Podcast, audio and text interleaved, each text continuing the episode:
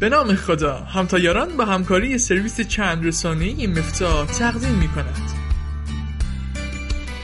تا به حال توجه کردید که وقتی غرق انجام کاری میشید چقدر حس خوبی دارید؟ در این حالت به بهرهوری واقعی می‌رسید و صرفا با کارهای بیهوده و وقتگیر خودتون رو سرگرم نمی کنید. حس می کنید که بسیار هدفمند هستید و خب گذشت زمان رو هم درک نمی کنید. متمرکز کردن فکر فعالیت غیر معمولی نیستش و تقریبا هر روز برای همه اتفاق میفته. تمرکز یعنی عوامل حواس پرتی رو به حداقل برسونیم این یعنی هیچ وقت نمی‌تونیم حواس پرتی رو صد درصد از بین ببریم و تمرکز حواس یک امر نسبیه اولین نکته که لازمه بدونیم اینه که تمرکز حواس اکتسابیه نه ذاتی می‌تونیم اون رو پرورش بدیم. درست مثل یک ازاله پس جمله من ذاتا آدم حواس پرتی هستم کاملا غلطه. الان می‌خوایم درباره راه های افزایش تمرکز در بازه امتحان با هم صحبت کنیم. همراه ما باشیم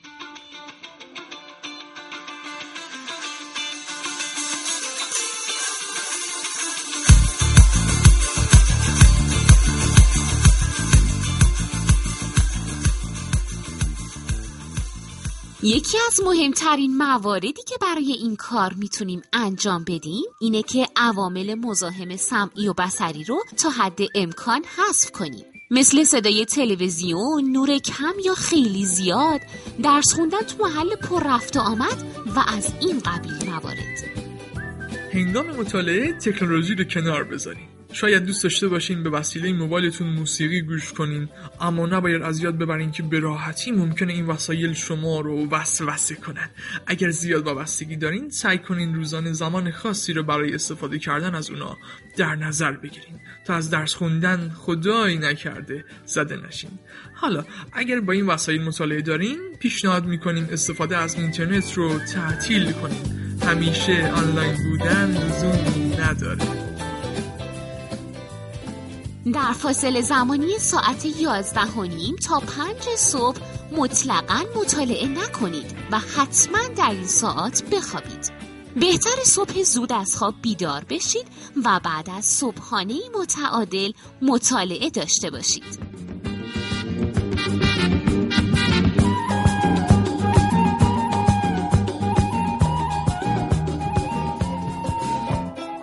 هنگام مطالعه همیشه قلم و کاغذی در دست داشته باشین در یک مطالعه فعال و پویا کمتر چیزی می‌تونیم به اندازه قلمی که در دست دارین ذهن شما رو درگیر و متمرکز کنه. یادداشت برداری کنید. بعد از درک و فهم مطلب اون رو به طور مختصر و به زبان خودتون بنویسید. سعی کنین برنامه ریزی داشته باشید داشتن برنامه موجب کاهش استرس و کاهش استرس منجر به افزایش تمرکز میشه. راستی زمانی رو برای تفریح و یا استراحت قرار بدین تا از درس خوندن خسته نشید. خودتون رو آروم کنید. توی زندگی هر شخصی ممکنه یه سری ناراحتیایی به وجود بیاد. اگه تو فصل امتحانات با چنین مواردی برخورد کردید سعی کنید کمتر درباره اون فکر کنید و با این عبارت که به مرور زمان درست میشه به خودتون آرامش بدید.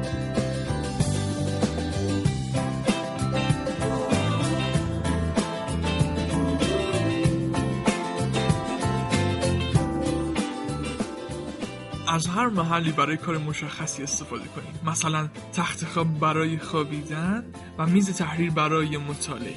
اگر بخوایم برای مطالعه به تخت خواب بریم این سیگنال رو به مغز میدین که وقت استراحته. این می‌تونه عامل بدی باشه. چرا که شما از مغز می‌خواین دو کار رو همزمان انجام بدید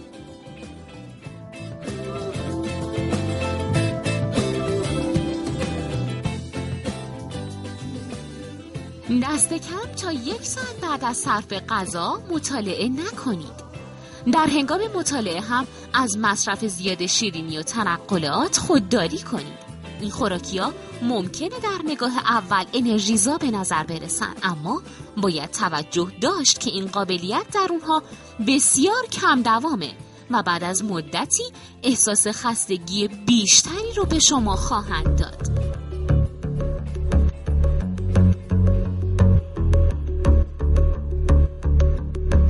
می‌تونین سرعت مطالعه خود را افزایش بدین و سریعتر از قبل بخونین رانندگی با سرعت 20 کیلومتر در ساعت نسبت به رانندگی با سرعت 100 کیلومتر در ساعت خیلی تمرکز کمتری رو میطلبه قانون سبیست رو رعایت کنید. چشم یکی از حساس ترین اندام های متصل به مغزه که در تمرکز حواس نقش مهمی داره. 20 دقیقه بعد از مطالعه به مدت 20 ثانیه به فضایی به فاصله تقریبا 20 متر نگاه کنید. در صورت امکان بهتره به فضایی با رنگ سبز تیره نگاه کنید که خودش موجب آرامش شما میشه.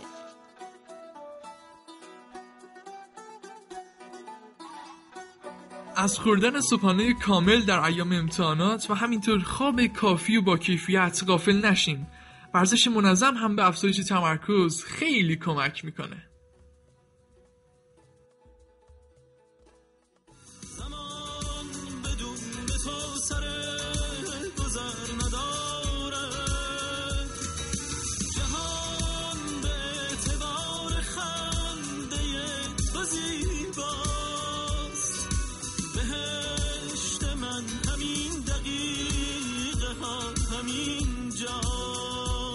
از همراهی صمیمانه شما با این ویژه برنامه متشکریم. شما می‌تونید نظرات و پیشنهادات خودتون رو در زمینه های مختلف به همتایاران سلامت روان دانشگاه علوم پزشکی سبزوار اعلام کنید. به روز و کامروا باشید. به امید موفقیت. خدا نگهدار لحظه های عاشقانه من خدا به همراه دلیل گریه های کودکانه من سفر سلامت به دل بماند. امید دیدار خدا نگهدار.